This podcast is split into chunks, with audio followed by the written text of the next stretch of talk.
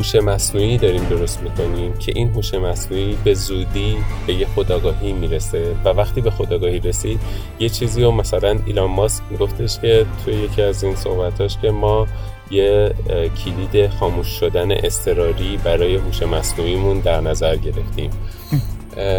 درسته که این حرفش ترسناک و خنده داره، ولی اینکه تو هوش مصنوعی خودآگاه و فقط کافیه به اینترنت وصل بکنی که نمیتونیم به اینترنت وصل نکنی دیگه و قاعدتا همه چی دنیای ما الان تو اینترنته. وصل شدنش یعنی چی؟ با وجود کوینایی که موجوده تو دنیا و خوبیش این بودش که خارج از اون محدوده باکس ذهنی من کار میکردش، یعنی که بهش میگفتم مثلا این پیشنهاد رو آنیوژوال کن، بعد آنیوژوالش میکرد، گفتم این پیشنهاد رو کریتیوش کن، اینو با زبون مثلا عامیانه بگو، اینو انگلیسی دیگه کار میکرد. آره. حوزه‌ایه که همیشه من فکر میکردم آخرین جایی که مثلا AI میتونه فتح بکنه اینه که هنر رو بتونه بگیره دستش و کریتیویتی رو بخواد هدف بگیره.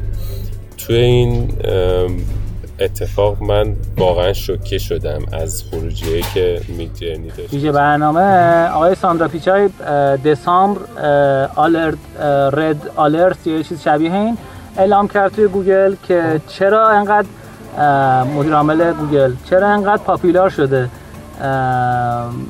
در از چت جی پی تی و ما باید یه برنامه براش، یه گروه ویژه درست کرده توی گوگل که بیان روی تحقیق کنن و ببینن چه راهکاری دارن برای مقابله با این. حتی اینکه لندینگ پیج چی باشه رو هم میتونه خودش اجازه بدی بشه خودش تشخیص بده، یعنی نه رو لندینگ خودت تو صفحه ابات هست. این آدم تو استیج آره مسیجی که میخواد تصمیم بگیره فقط برند تو رو نمیشناسه، باید تاشه کافی نداشته بره اباتاس رو بخونه، بره تو خانده، بره تو مثلا جایی که فقط فرم باشه.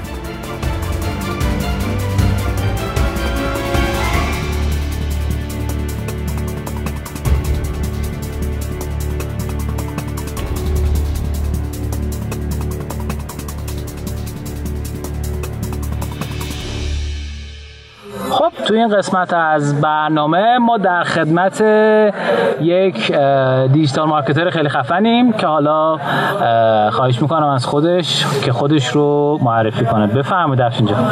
سلام، امیدوارم حالتون خوب باشه. من افشین زندی ام، حدود 6-7 سالی که دارم تو دیجیتال مارکتینگ کار میکنم، آنالیتیکس رو دارم و در حال حاضر هم دارم با برند رونیکس به عنوان سرپرست پرفورمنس مارکتینگ کار میکنم. درود بر تو، خیلی هم عالی، متشکرم ازت. خب سوال اولی که هست اینی که یکم بیشتر توضیح بده در مورد خودت که تو چه زمینه‌های تخصص داشتی، چه کارهایی انجام دادی و اینا، بعد بریم سراغ چت جی پی تی و اینکه با چت جی پی تی حالا چیکار کردی.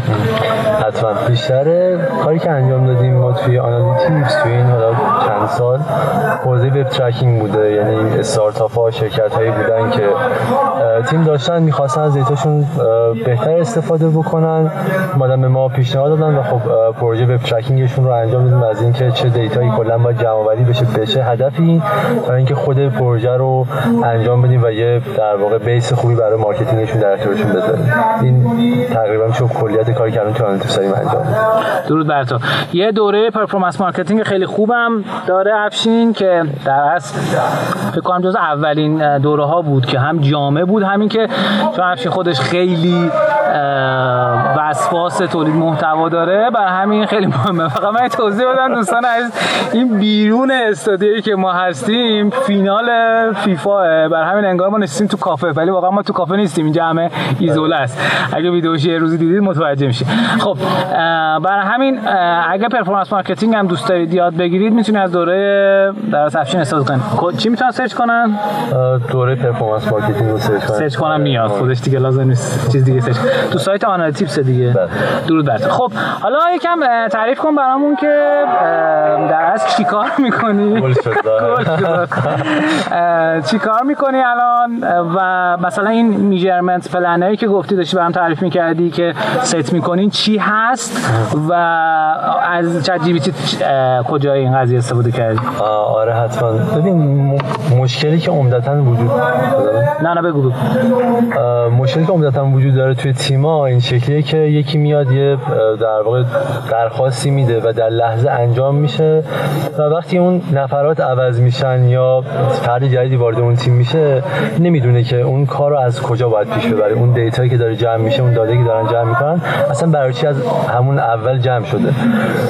میجرمنت پلان یه در واقع داکیومنت خیلی ساده است که میاد بهمون میگه که چی رو به چه دلیلی به چه صورتی قراره جمع کنیم و قراره به چه سوالی جواب بده.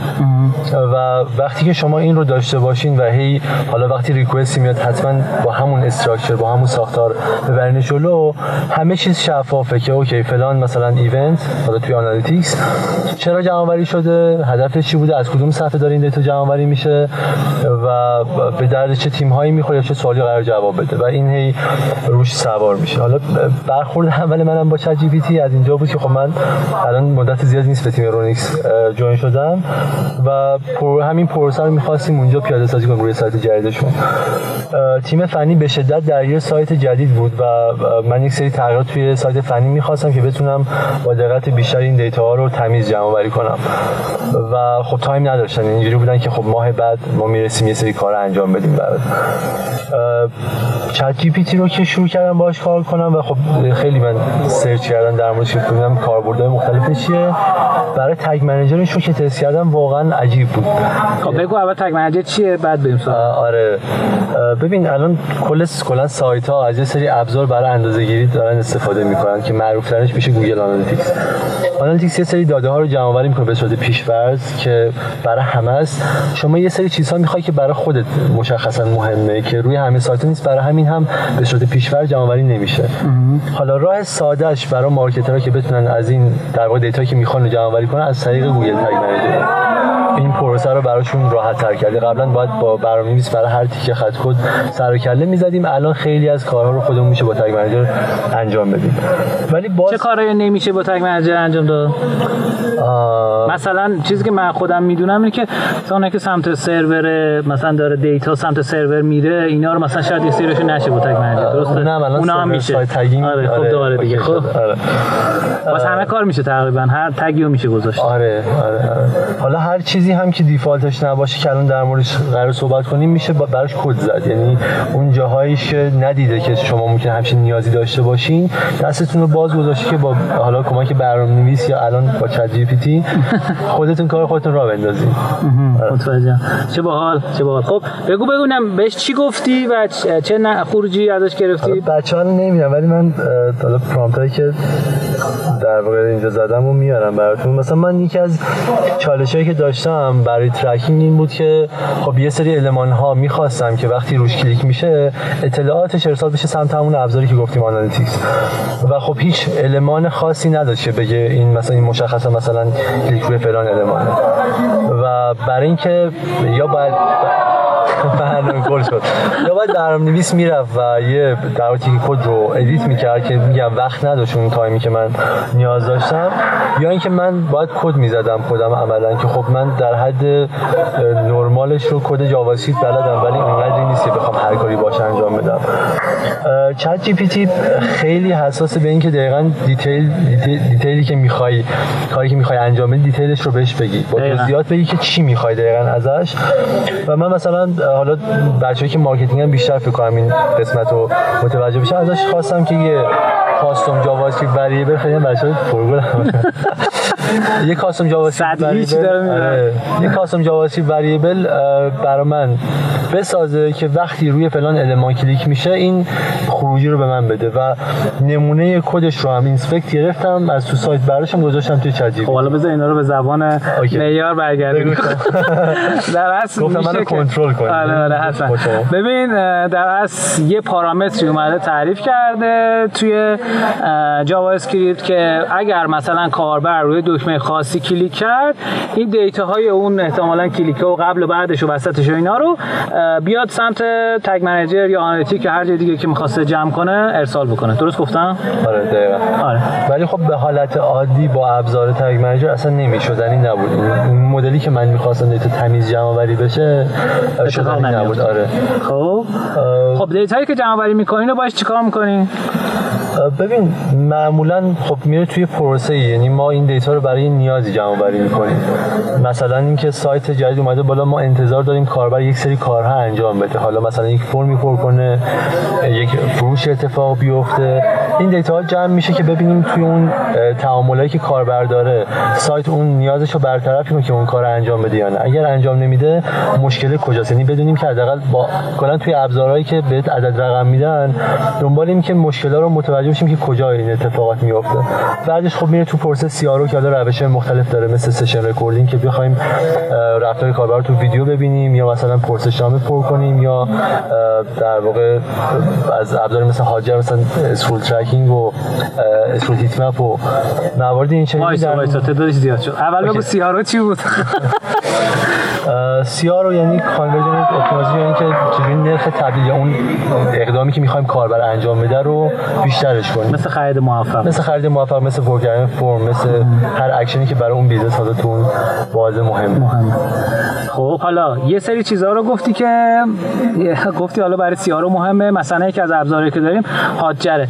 اگر دوستان قسمت قبلی شنیده باشن، ما میلاد صحبت کردیم که اون موقع تو هانتانا کار می‌کرد و اون موقع ابزار مشابه هاتجر تو ایران معرفی کردیم. هاتجر رو شاید خیلی بشناسن، یه ابزاریه که 5-6 تا قابلیت خیلی خوب داره. یکیش مثلا تو وبسایت میتونی ضبط بکنی که کاربر داره چیکار میکنه، هیت مپ نشون بدی، کجا بیشتر موسش چرخید و اینا، و کلی کار دیگه. مثلا میتونی فرمت هم آنالیز بکنی، فانل درست بکنی و اتفاقا اینجوری. خب حالا میگفتیم آره، ترکیب این کلا روشایی که با عدد رقمه که بهت میگه چی، چه اتفاقی کجا چطوری افتاده، با ابزاری هم مثل هاتجر که بیشتر سمت چرایی قضیه، چرا این اتفاق افتاده، متوجه بشی چه شکلی اتفاق افتاده. آره چه شکلی اتفاق که جلوشو بگیری اصلا یه کاری کنی بیشتر اتفاق بیفته. این در واقع میشه اون پروسه توی سی آر او اتفاق میفته. خب حالا موردی بوده که مثلا بدون قید نام برند بتونی توضیح بدی که چجوری از این دیتا استفاده کردی و چه خروجی داده؟ ببین نمونهش برای خودم هم دوره پرفورمنس مارکتینگ بود. یعنی ما خب دوره رو لانچ کرده بودیم، یه کانورژن ریت عجیبی داشتیم، یعنی نرخ تبدیل خیلی پایین بود و اکثرا اینجوری بود که تماس می‌گرفتن. ما چون نیرو فروش نداریم، ما عملاً بچه‌هایی که جواب میدن هم مارکترن که بتونن این نیازا رو درست جواب بدن. درسته. و می‌خواستیم این ریت کم بشه چون اطلاعات تو سطح از نظر خودمون کامل بود. بیشتر سوال در مورد در واقع پرسه این که اقساطی دلار میشه خرید نبود.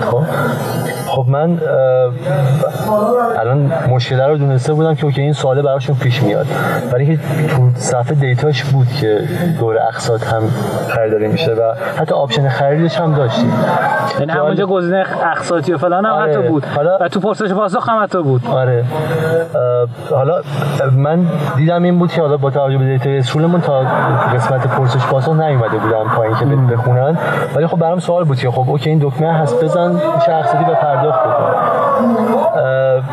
از دیتای همین سشن رکوردینگ ها فهمیدیم که خب توی حالت موبایل که میره حالت سلکشن میشه و دیفالتش پرداخت نقدیه. طرف نمیفهمه که باید بزنم روی این بعد گزینه هاش بیاد و خب اونو تغییر دادیم، حالت همون باتن شد که همش قابل دیدن شد و خب بعدش حل شد است. یعنی اون کانورژن ریت بیشتر شد، آره. کمتر تماس گرفت. آره دقیقاً. چه باحال شما. از ترکیب حالا چند تا روشی که بعضیاش سایز دیتا که فهمیدیم مثلا کانورژن ریت مشکل داره، بعد دیتای بچه‌ای که فروش رو انجام میدن که اصلا چرا این اتفاق توی سایت آنلاین نمیفته چون بیشتر سوال در مورد این دارن. یه سکشن اضافی کردیم بالا که اقساطی خیلی مشخص‌تر و بولتر بود و اون آپشن پرداخت هم که متوجه شدیم اینجوریه تغییر شدیم و کلا همه چی.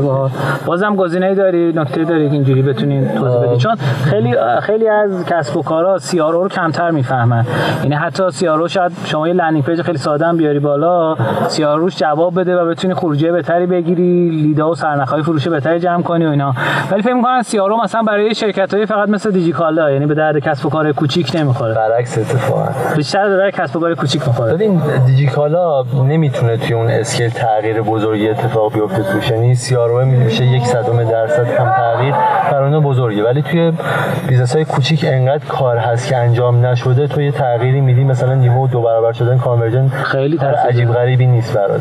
یه مدتاً دیجیکالا بودی درسته؟ آره. توی تیم سیارو شده بودم. خیلی عالی. خب داستان دیگه، سناریوی دیگه داری تعریف بکنی برامون که چجوری تونستی استفاده کنی از سی‌آر رو؟ میدونم خیلی داستان داری، حالا جذاب تریناشو برامون بگو. ببین مثلا یکی از چیزایی که حالا اسم برند رو گفتم نمیتونم بیارم. آره خب آره خیلی دنبال این بودن که یه فرمی داشتیم برای ثبت نام، آره یه موضوعی فرم فیلداش زیاد بود و خود مؤسسه اونجا اینجوری بود که من تا این دیتا رو نداشته باشم اصلا به کارم نمیاد این فرمی که پر میشه. توی تعلیقی که حالا هم با آنالیتیکس و حالا ابزاره این شکلی هم با هاجر انجام دادیم، یه سری فیلدا آدمه اصلا راحت نبود که پر بکنه، مثلا کد ملیشو نمیخواست و همون اول بهت بده، یا اسم پدرشو میخواستی چیکار، یا کجا زندگی میکنه، چون اصلا قرار بود چیزی براش ارسال بشه، کد پستی مثلا لازم نبود.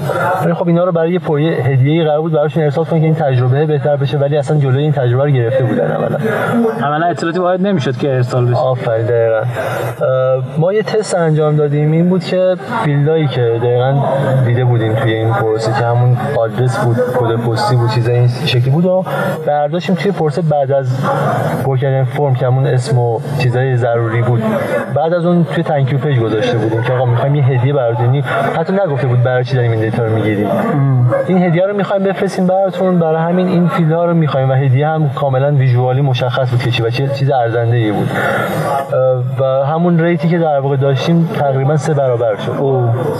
آره چون فرم اولی راحت پر می‌شد و یه دلیل داده بودیم که آقا برای این داری این دیتا رو به ما میدی. دقیقاً. چه باحال.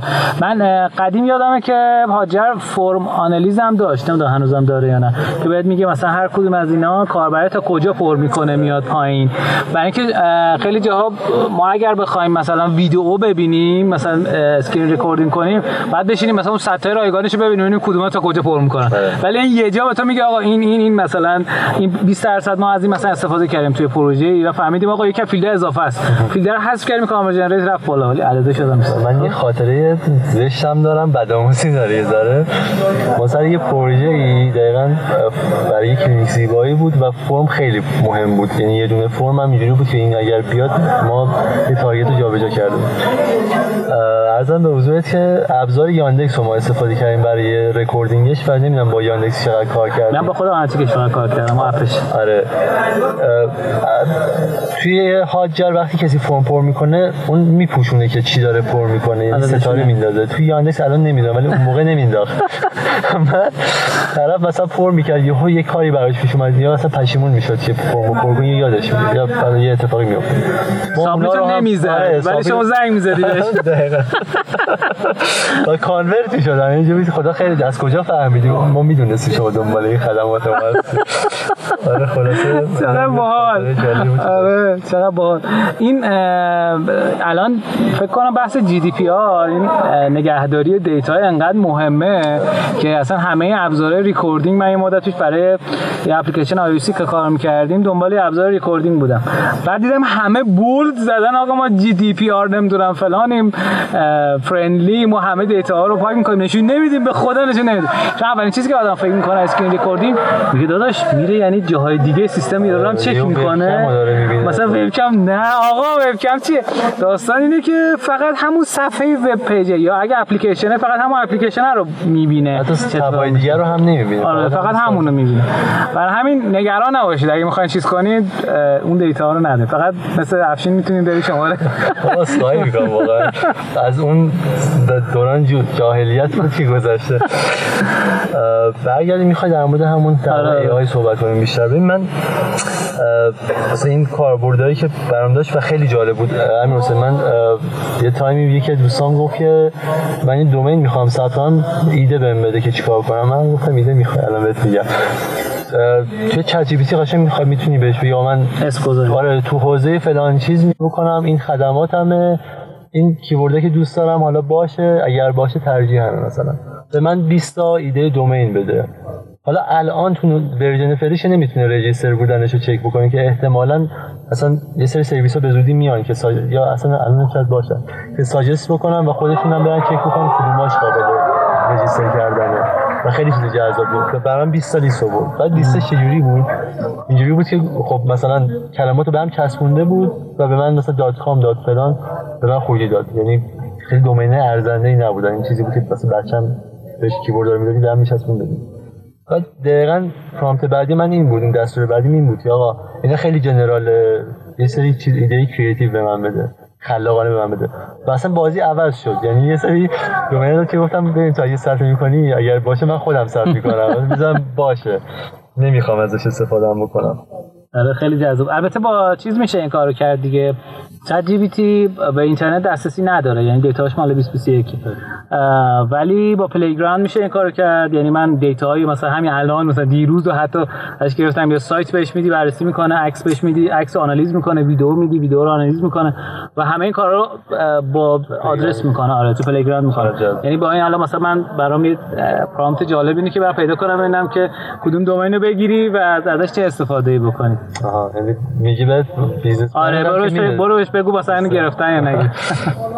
داشتم فکر کردم که کلا تو فیلد مارکتینگ چه تغییر اتفاق میفته با این داستان و زیرو رو میشه. آره ببین الان همین الان تو خود ایران اینا لینکدین رو باز میکنی، مثلا از هر 10 تا کسی 4 5 تاش حداقل در مورد چت جی پی تی، چون چیزی دیگه افتاده دهن آدما و از اون سم ترند نیست لعنتی، یعنی یه چیزی نیست که بیاد بگذره و تموم بشه. آره میاد و تموم نمیشه و تموم میکنه یه سری چیزا رو.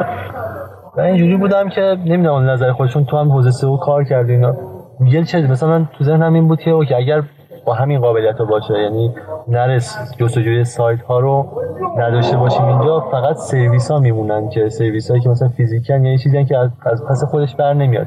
بلاگا عملاً یه کاربردی نداره، اصلا کسی نمیره اونجا سرچ کنه دنبال دیتا گشتن. دقیقاً. آخه این خبرش ما خوندیم اتفاقاً تو قسمت اول این ویژه برنامه، آقای ساندرا پیچای دسامبر آلرت رد آلرت یه چیز شبیه این اعلام کرد توی گوگل که چرا انقدر مدیر عامل گوگل چرا انقدر پاپولار شده چت جی پی تی و ما باید یه برنامه براش، یه گروه ویژه درست کرده توی گوگل که بیان روی تحقیق کنه و ببینن چه راهکاری دارن برای مقابله با این داستانی که داره اتفاق میفته.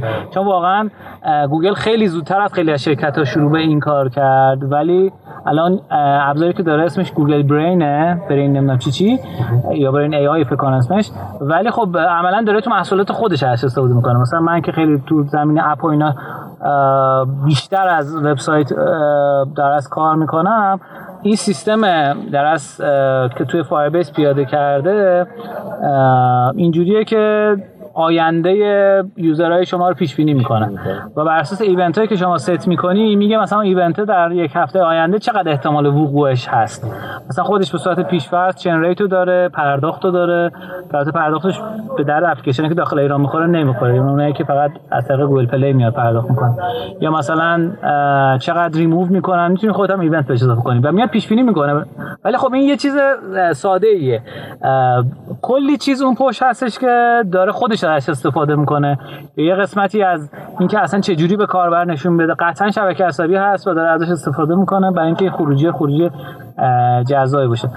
برای گوگل که اینجوریه، مایکروسافت هم که پیشنهاد $10 میلیارد داده برای سرمایه‌گذاری روی اوپن ای آی، برای همین همه شرکت‌ها، آقای ریت هافمن هم که صاحب لینکدینه 2/3 سرمایه‌گذاری رو اوپن ای آی بوده.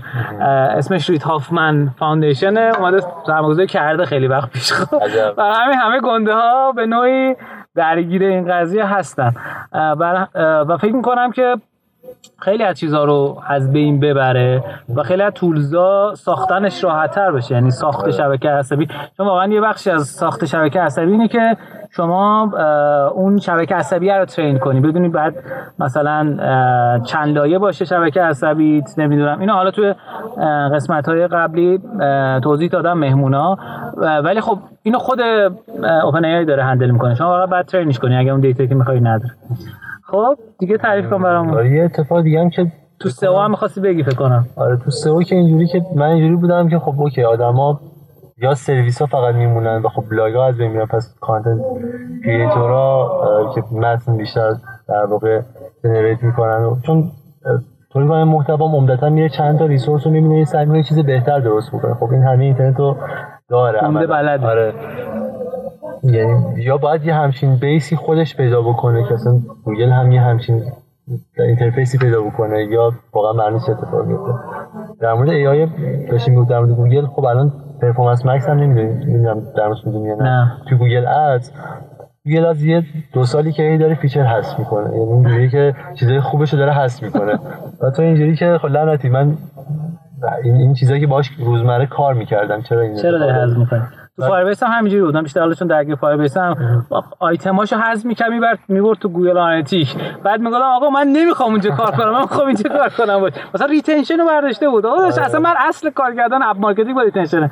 خب میگفت حالا این سمت اتفاقی که افتاد، یهو اومد کمپین‌های پرفورمنس مکس رو معرفی کرد که کلاً بیسش دقیقاً ماشین گیم ماشین اینی که تو بهش کانتنت ها رو میدی، بهش موضوع رو میدی که برده خودش تصمیم میگیره که چی رو اصلا نشون بده، خودش کمپین به چه یوزری، چون کل دیتای اون یوزر رو عملا داره خودش.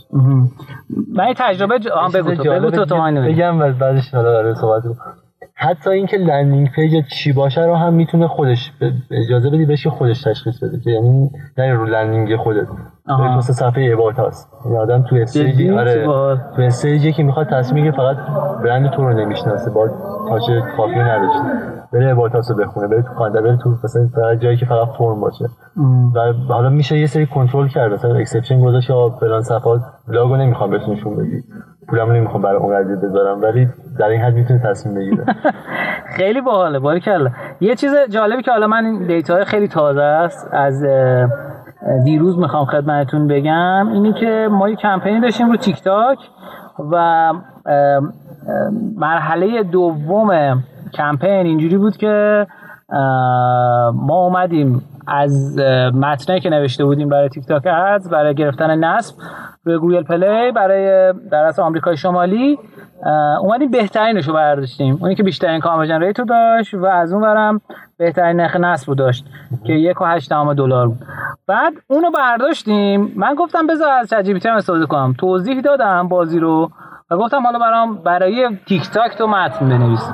خیلی جالبه، 2 روز گذشت و این نرخی که به دست اومد، من عدد خدمتتون میگم، 3 برابر کمتر بود، یعنی 67 سنت بود به نسبت $1.8 که ما بهترین متنمون بود و یکی هم 85 سنت بود و واقعا عجیب غریبه. یعنی من فکر می‌کردم مثلا گفتم بذار بدون قضاوت فقط مثلا 2 تاش انتخاب کنم از اون 5 تا و بعد اصلا حیرت زده شدم که چه جوریه. فقط یه نکته دوستان، پرامپت یعنی اون دستوری که داریم میدیم بعد تا اونجا که میتونید با جزئیات باشه، اگر با جزئیاتی که مثلا یک دوستان اومده بود گفت برای مقاله بنویس، داداش خب توضیح بده چی می‌خوای کجا، بعد فارسیش هم زیاد خوب نیست هنوز، یعنی انقدری که انگلیسیش خوبه فارسیش خوب نیست. خب بگو تو بازم باز حالا جدا از این چیزی که باز ترسناک میشه، نمیدونم سینتیژیا رو دیدی یا نه، یکی از سایت هاست که کاراکتر ای آی داره.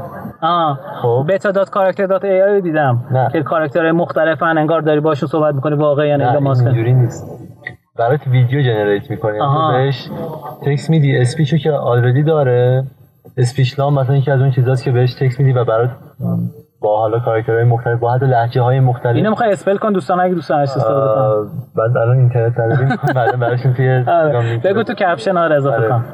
ببین تو میری و آدم طبیعیه، یعنی تو نمی‌فهمی که این ای آی با اینقدر درست حسابی طبیعی درستش کردن و حتی تو نسخه بیزنسیش تو میتونی بری سفارش کاراکتر بدی، یعنی مثلا بر رونیکس بری بگی که من یه آدم میخوام که یه خورده مثلا یکلی باشه شبیه همون کاراکتر چیز باشه، آره لباس تعمیرکار، یه دریل مثلا یه سری ابزارم میخوام که دستش باشه فرسون و این بر رونیکس مثلا دیدم دنبال همچین سولوشنی بودیم چون یه تیم پروداکشن 34 نفر هستن، ولی خب آدمای این سبکی که به همه زبون صحبت میکنن خب نمیشه پیدا کرد تو ایران، باشه برای لاین خارج از ایران تو می‌خواد. آره. بعد فکر کنم ما لندینگ فکر کنم برای هر کشور و حتی برای هر منطقه لندینگ پیج داریم که پرسونالایز یک کاراکتر ای آی اومده محصول توضیح داده و با زبون و لهجه و همه چیزای خودش داره توضیح میده و هر جا کاملا کاستومایز شده است. و الان هستیم.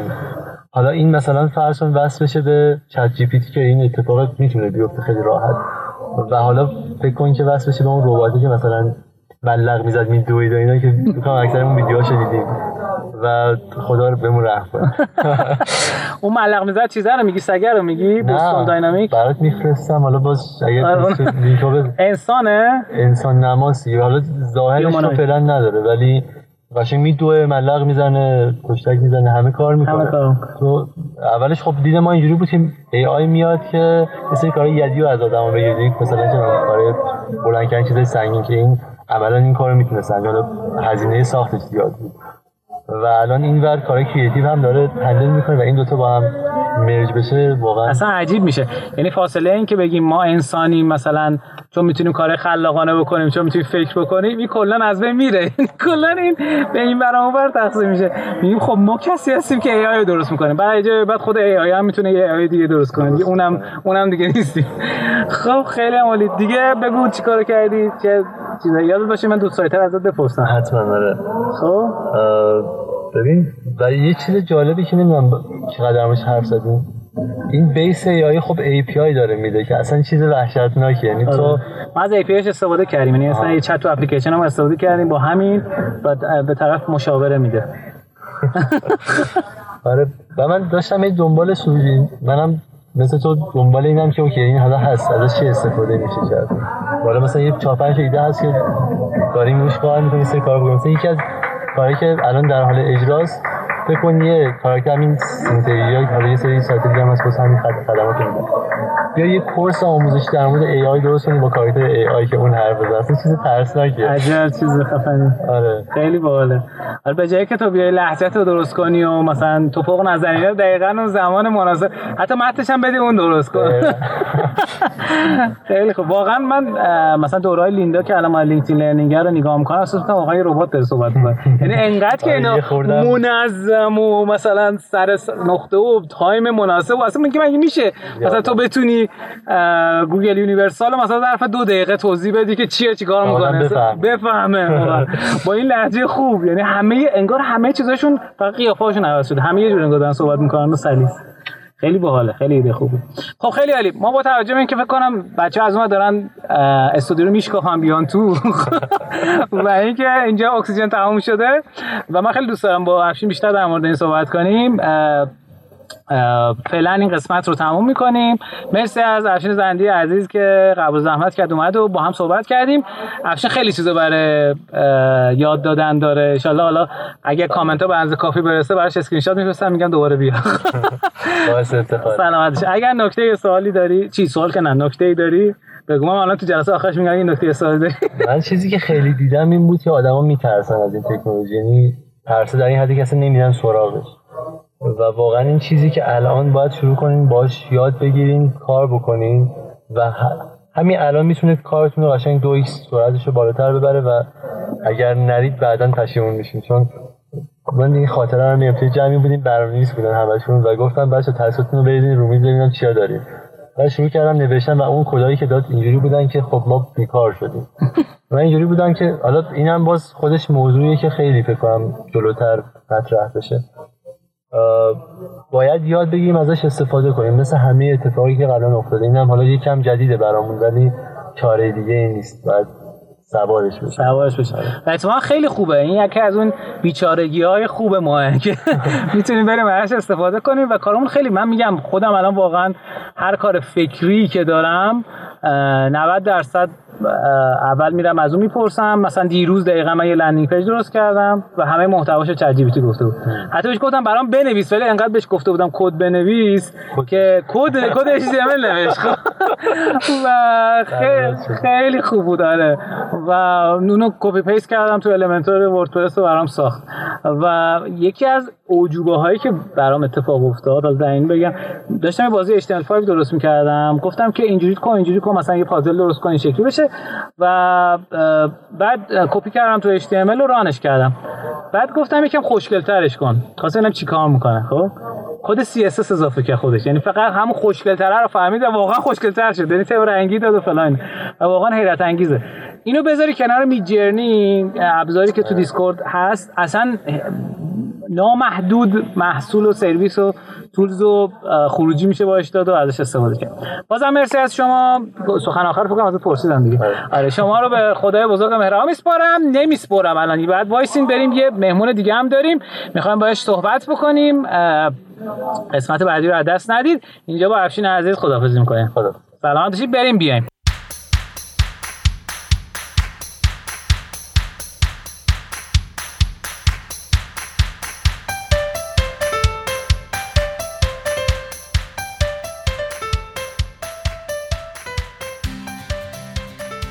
خب ششمین مهمونی که توی پرونده ویژه هوش مصنوعی در خدمتش هستیم یکی از دوستان جدید منه که میخوایم در مورد یه موضوع عجیبی که من تازه هفته پیش باهاش آشنا شدم با ایشون و ارتباطش با هوش مصنوعی صحبت کنیم. خواهش می‌کنم خودت معرفی کن. سلام، من کیان هستم، کیان کیایی. دیگه چی بگم؟ خب بگو که کیان کیایی که بوده چه کرد؟ من 15 سالی هستش که دارم کار بیزنس انجام میدم، یعنی شروع کارم از نرم افزار شروع شد.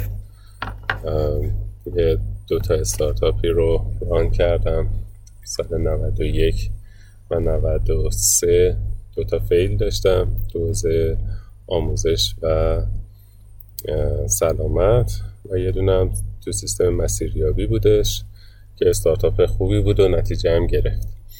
خب چی شد بعدش؟ نتیجه گرفت؟ نتیجهش این بودش که به یه مسیر جدیدی رفتیم، تولیداتی رو انداختیم، تولید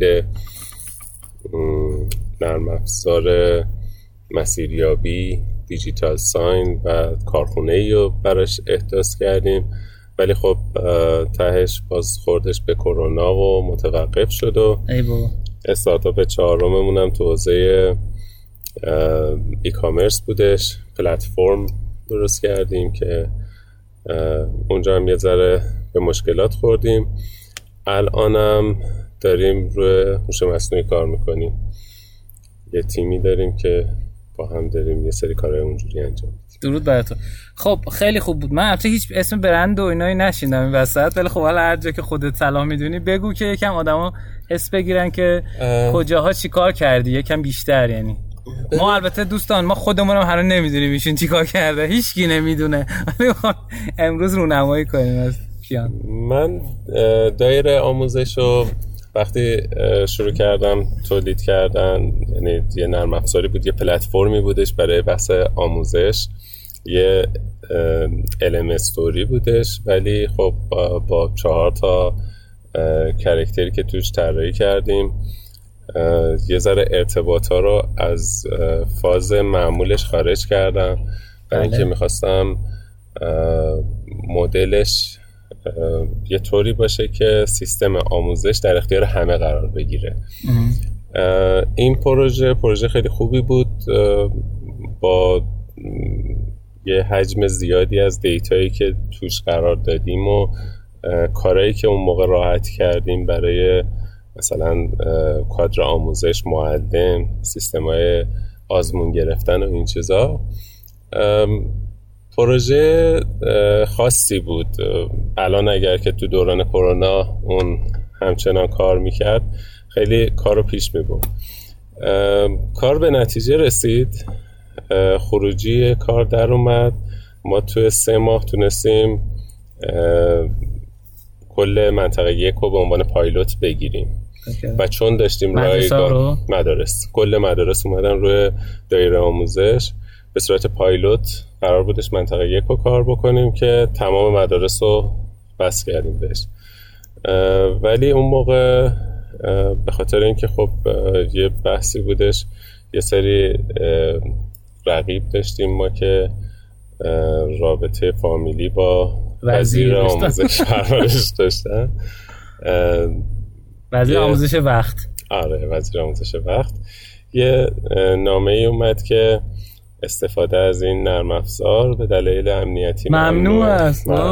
معمولا برعکسش نامه میزنن که آقا از این استفاده کنید، شما برعکس. آخه ببین رقیب ما اون موقع از هر دانش آموز 170,000 تومان میگرفت. او مای گاد. سال 91 خیلی بوده، خیلی بوده. و من این سیستم رو رایگان داشتم میدادم به همه، بعد با کلی امکانات بیشتر. ببین من اومدم 4 تا کاراکتر توش در نظر گرفتم، گفتم دانش آموز داریم، والدین، معلم و کادر آموزشی، هر کدوم از اینا پنل خودشون رو داشتن، ارتباطشون هم با سیستم آموزش خاص خودشون بودش. برای همین وقتی این کاراکترهای مختلف و تو با هویت خودشون تو آموزش ببینی، میتونی بهشون سرویس‌های جدا بدی که مثلا یه معلم شد، ما مثلا اون موقع کاری که کرده بودیم که برای زمان خودش خیلی هم جالب بود برای معلم‌ها این بود که آزمون می‌خواست، یه درسی رو می‌خواست بده به بچه‌ها. اولا فرض بکن مثلا قضیه فیثاغورس رو می‌خواد یه معلمی درس بده. دانش آموز میومدش توی پنلش با انیمیشن‌های مختلف از جاهای مختلف، به علاوه فیلمایی که تو شبکه 7 راجع به این موضوع بودش اونا رو همه رو تو پنلش داشتش که اگر سر کلاس یاد نگرفته بود اونجا میدید. از اون طرف هم بحث معلم بودش که میخواست از دانش آموزش امتحان بگیره دیگه، نمیخواست وقت بذاره دونه دونه سوالا رو طراحی بکنه. خیلی راحت میتونست بیاد بگه که من یه آزمون میخوام از این مبحث. ما ازش میپرسیدیم چه تعداد سوال مشخص میکرد و رنج دانش آموزا رو میگرفتیم. سوالا بر اساس دانش آموز و سطحش توی کلاس تغییر میکردش. اینکه شما دانش آموز خوبی باشی، تعداد سوال سختی که بهت میافتاد شاید از 20 تا سوال 7 تا بودش، یه دانش آموز سطح پایین‌تر 2 تا سوال سخت بهش میافتاد. این یه جورایی کار رو هوشمند کرده بود و کار تمیزی بودش، واقعا کار خاصی بود، ولی خب یه ذره نشد که بشه. آره، بی تجربگی خودم بود در اصل. یعنی اینا که برمیگشتی چی کار میکردی؟ برمیگشتم کوتاه نمیومدم. من به نظرم بزرگترین میرفتی شهر دیگه؟ نه شهر دیگه لزوما میشد جنگید براش، ولی چون من اشتباه بزرگم تو اون پروژه این بودش که تمرکز رو هنوز زیاد نگرفته بودم. یعنی اولین پروژه استارتاپ این بودش در اصل. البته اون موقع نمیدونستیم استارتاپ چیه ها، بعداً فهمیدیم اون کاری که میکردیم. ما اون موقع تو پروژمون اجایل رو پیاده کردیم. مفهوم اجایل خیلی نو بود و برنامه نویسامون 18 نفر تیم دیولپر داشتیم. اون فضایی که داشتیم میدیدیم که کار درست پیش نمیره. من از سال مثلا 89 PHP برنامه نویسی میکردم، یه عقبه‌ای روش داشتم، ولی خب باز یه شریکی داشتم که دیولپر خیلی قوی تری بود، ساید تک اون میبردش جلو. ما اونجا رسیدیم به این که یه متدی میخوایم که بتونیم تیم دیولپمنتمون رو ببریم جلو. با اجایل مواجه شدیم، اسکرام رو فهمیدیم اون موقع چیه و در اصل خیلی از داکیومنت ها رو ترجمه کردیم برای کار خودمون. یه جورایی اسکرام کمبن و اونجا ما پیاده سازی داشتیم میکردیم. بعدن متد کمبن اومدش، یه ذره وایرال شد و تازه فهمیدیم که ما داشتیم همین کار رو انجام میدادیم. ولی واقعا با استارتاپ و مفهوم استارتاپی آشنا نبودیم. ما میگفتیم شرکت، حالا اینکه الان من میگم استارتاپ یه ذره با ترجمه الانه. اشکال بزرگم این بود که تمرکزه رو از بین برده بودم، چون اسپانسر گرفته بودم. 3 طبقه ساختمون به ما داده بودن توی خیابون مطهری. من با یه پروپوزالی از اداره اوقاف اسپانسر این قضیه کردم که ما یه نرم افزاری کنارش داشتیم درست میکردیم به اسم دایره سلامت.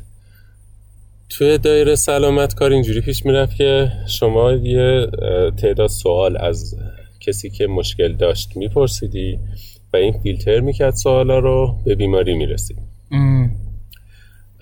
اینم برای زمان خودش خیلی یه اپلیکیشنی بعدن اومد سال 95 کوپه بازار خیلی نصبم گرفت. دارو چی بود، بعدن اسمش عوض شد اصلا، بعدن تبدیل شد به خرید دارو و فلان و اینا. کلا از اون چیز اولش در خارج اصلا تو خارج از کشورم خیلی نو بودش یه همچین کاری توی اون زمان.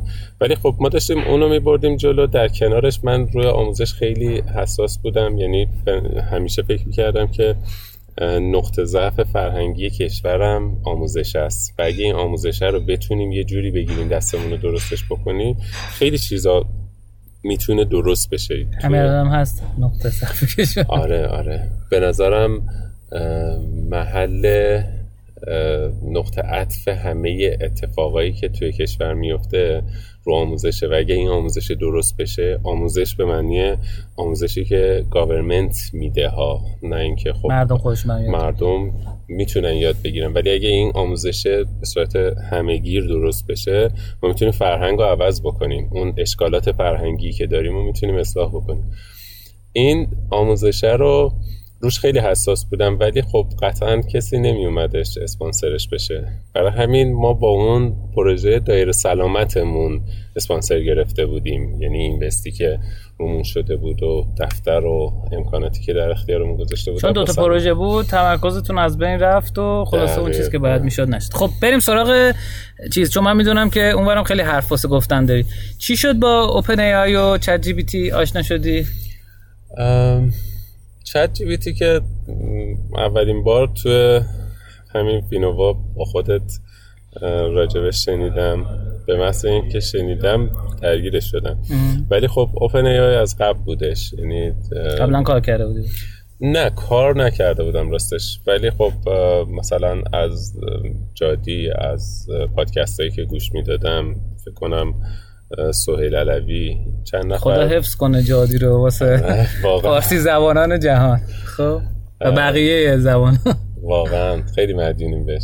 من از 2011 درگیر جادی هم واقعا نشه، خودم نمیره که اون قسمتی که دعوتش کردیم جز دو تا مهمونایی بود که نیومد، بعد زنگ زد کلی عذرخواهی کرد، ببخشید معذرت میخوام فلان، من یه دونه همکار دارم، اون یه دونه همکارم تصادف کرده، فقط منو داره، مجبور شدم براش بیمارستان. من خودم انقدر عذرخواهی کردم، نه بابا این چرفیه. بالاخره یه جلسه دیگه گذاشتیم باش و انقدر این آدم شیرین و دوست داشتنیه و کمک کننده است که یکی از رول مدل‌های من تو زندگیم واقعا جادیه. دوست دارم که بتونم اندازه مثلا 1000 جادی تاثیرگذار باشم. حالا امیدواریم که زیاد بشن. آره آدم‌ها دقیقاً. خیلی عالی. خب میگفتی من یادم اومد دقیقاً اون صحنه‌ای که داشتم فکر کنم با یه بچه صحبت می‌کردم، تو اون بغل نشسته بودی شطرنج بازی می‌کردی. خب و بعد یهو دیدم برگشتم تو دیدم چشات گرد شد. خب جداً میشم چی الان یادم اومد داشتید میگفتی اینا. خب ببین واقعیتش اینه که هوش مصنوعی یکی از چیزایی بودش که همیشه بهش علاقه داشتم، فالوش میکردم هر اتفاقی که میافتاد. چت جی پی تی که تو گفتی خیلی برام جالب بودش دیگه، بعد از اینکه توضیح دادید به هر دری زدیم و تونستم یه اکانتی ازش بگیرم و باهاش شروع کردم کار کردن. الان تو این بیزنسی که هستم ساید تکش خیلی کمه، بیشتر بحث بیزنس و مارکتینگشه. شروع کردم مارکتینگ پلنی که دستم بود و داشتم می نوشتم و با چت جی پی تی بردم جلو و خیلی برام عجیب و جالب بودش که چجوری داره همچین خروجیایی میده. هر کاری بهش گفتم. ببین من روز اولی که نشستم باهاش مارکتینگ پلن بنویسم 43 صفحه مارکتینگ پلن نوشتم. یعنی یه کاری که من تو حالت عادی اینو مثلا می‌خواستم انجام بدم حداقل یه هفته طول می‌کشید، تو شاید مثلا 4-5 ساعت با چت جی پی تی انجام دادم. محدودیت کلماتشو چیکار کردی؟ می‌ذاری کانتینیو ادامه می‌داد؟ نه روی یه دونه یه بخششو می‌پرسیدی می‌رفتی بخش بعد. دقیقاً می‌رفتم جلو و هی سوال می‌کردم و خوبیش این بودش که خارج از اون محدوده باکس ذهنی من کار می‌کردش، یعنی که بهش می‌گفتم مثلا این پیشنهادو آنیوژوال کن، بعد آنیوژوالش میکرد، میگفتم این پیشنهادو کریتیوش کن، اینو با زبون مثلا عامیانه بگو، اینو انگلیسی دیگه کار میکنه. آره همش انگلیسی، فارسی فکر کنم چیز نداره، خروجی نداره، تا حالا تست نکردم. خروجیش یکم ضعیفه دیگه، هم یکم کنتره هم یکم ضعیفه. من فقط یه آپدیت بدم برای دوستان، این پرونده ویژه‌مون قسمت یکش منتشر شد و خیلی بچه‌ها فیدبک خوبی دادن، مرسی ازتون، دونه دونه اومدن تو واتساپ بهم گفتن خیلی خوب بود، دست در نکنه فلان اینا. بازم این کار رو انجام بدید، یعنی هر جایی که فکر می‌کنید خوبه اصلاح کنید ما رو که بهتر بشیم. و یه آپدیت دیگه بدم، چت جی پی تی تو نسخه یکی که یعنی پرونده ویژه یک صحبت کردیم رایگان بود و الان خیلی محدودیت براش گذاشتن چون تعداد یوزرش خیلی زیاد شده. ما آخرین بار حساب کردیم 44 میلیون توی دسامبر یوزر داشت. حالا چند روز دیگه 5 روز دیگه میتونیم بفهمیم که برای ژانویه چقدر یوزر داشته و چقدر پیج ویو داشته. فکر می‌کنم این عدد خیلی زیاد شده، ولی فکر نکنم بیشتر 100 میلیون نفر شده باشه. ولی چیزی که میفهمم اینه که الان نسخه درست گفتن که اگه میخوای پشت صف نمونی و همیشه جوابتو بدم $45 در ماه به اون بده، در صورتی که مثلا پایینش نشه بود آقا ما اینو واسه اهداف فلان درست کردیم و میخوایم اصلاحش کنیم ما اینا. حتی اوپن ای آی که پولی هم هستم همیشه در اساس نیست، یعنی یهو جواب نمیده. چت جی پی تی باز دوباره بهمون یعنی پلی گراوند و چت جی پی تی میگه من در اساس نیستم، پلیگران میزنی مثلا جواب نمیده. خب امیدوارم حالا این مشکلش سریعتر حل بشه و سرورهای جایگزین آمازون سریعتر بره جلو. حالا گفتم این آپدیت رو بدم برای دوستانی که تشکر کنم و بگم که تا الان اینجوری شده. خب میگفتی اون مارکتینگ پلن نوشتی و آره برام خیلی جالبه چجوری کار میکنه. یه ذره درگیر مدل کار کردنش شدم، دیدم که کار یعنی مدل کار کردنش خیلی چیز نیستش، شاید بگیم که خیلی عجیب غریب نیست. بر اساس احتمالات میاد کلماتو میذاره پشت هم دیگه. در کل چیزی که یه ذره ترسوندتم این بودش که احساس کردم داریم به اون سینگولاریتی دیگه خیلی نزدیک میشیم، یعنی داره اتفاق میفته. خب حالا بگو سینگولاریتی چیه که بعد برسیم به این که چرا داریم بهش نزدیک تر میشیم. بس قبلش یه ذره راجع به بقیه مدل AI هم صحبت کنیم. نمیدونم تو پادکست صحبت کردی راجع به میدجرنی یا نه. آره ما یعنی من خودم حالا با میدجرنی وقتی کار کردم خیلی برام عجیب بودش. ببین تو وقتی داری راجع به منطق صحبت میکنی، یعنی وقتی داری به مثلا چت جی پی تی میگی که به من کد یه برنامه رو بده، این کار خیلی راحتیه از لحاظ سافوری، یعنی با نگاه تک بهش نگاه کنی چون منطق داره پیاده سازی میشه خیلی راحته.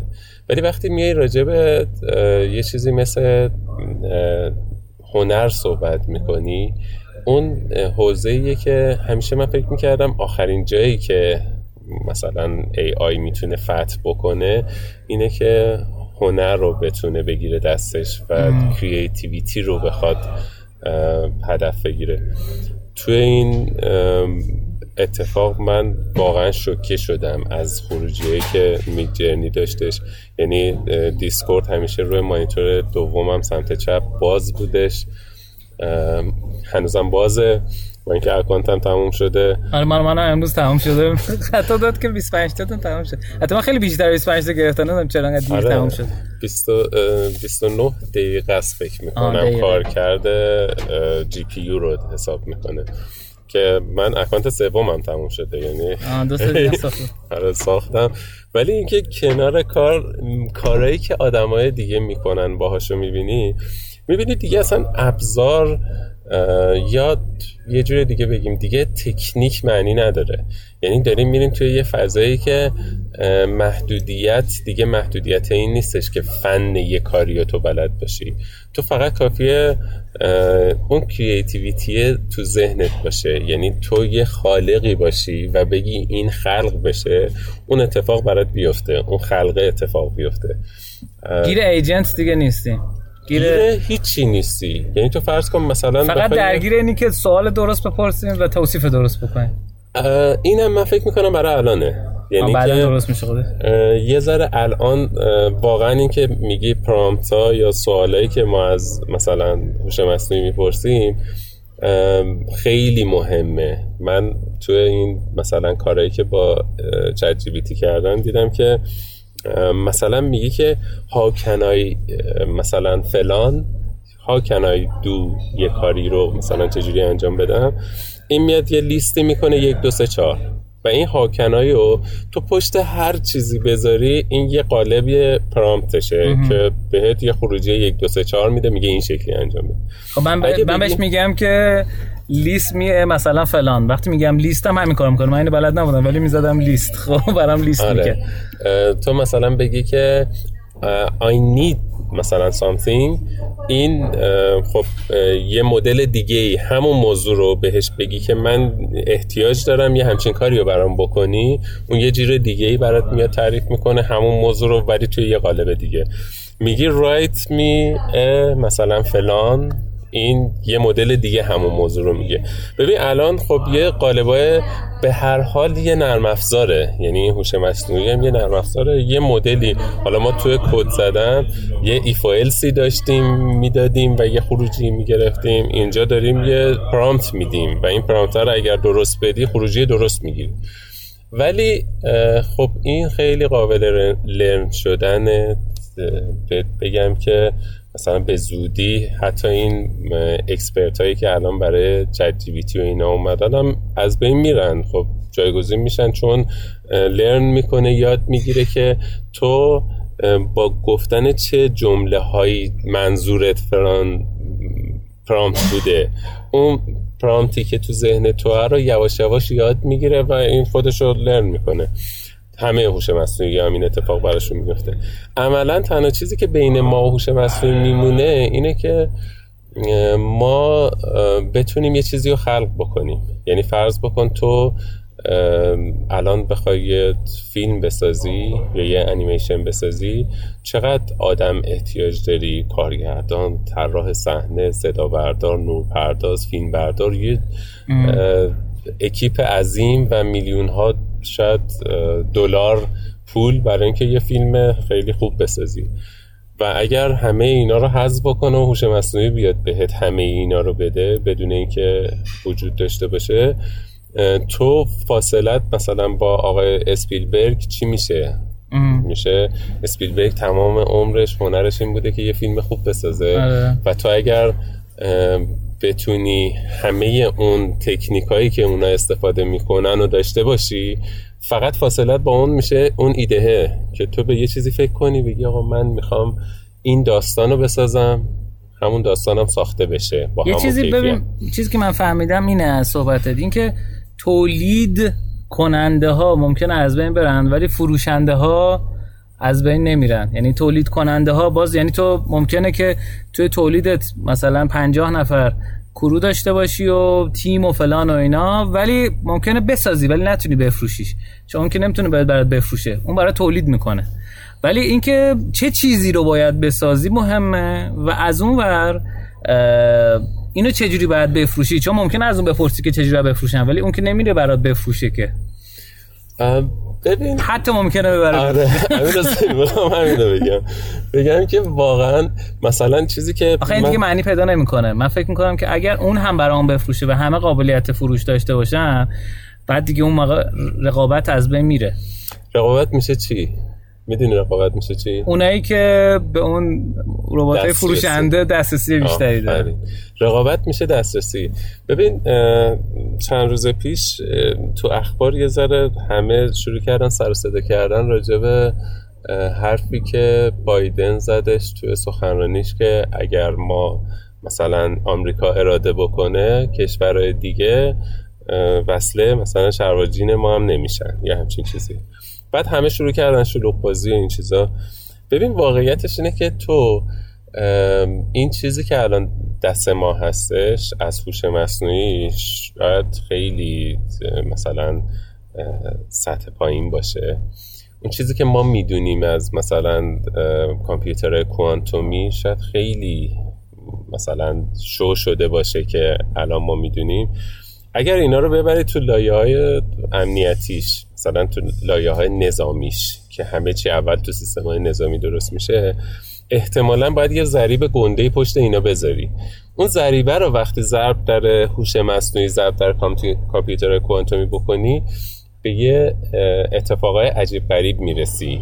بعد اون آدمی که در جریان این موضوع هست ممکنه راحت بیاد بگه که بقیه کشور دنیا وصله شرواجین ما هم نمیشن. آخه یه مسئله هست، این پوله که جریان تولید رو میچرخونه کیا هستن که مشتری این سیستم هستن؟ کسایی هستن که پول بیشتری دارن دیگه. هرچی پول بیشتری بدی برای تو کاستومایز تر میکنه. خب کیا هستن که پول بیشتری دارن؟ اونایی که میتونن بهتر بفروشن. واسه اگه بلدی بفروشی نهایتا من میتونم بهت یه سری راههای جدید فروش بهت بگم، ولی اینکه هیچی نفروشی و هیچ اراده و قوتی توی فروش نداشته باشی و من بخوام بهت اینو بگم، از یه جهت میتونه این درست باشه، ولی حالا من منطقاً حرفتو قبول میکنم.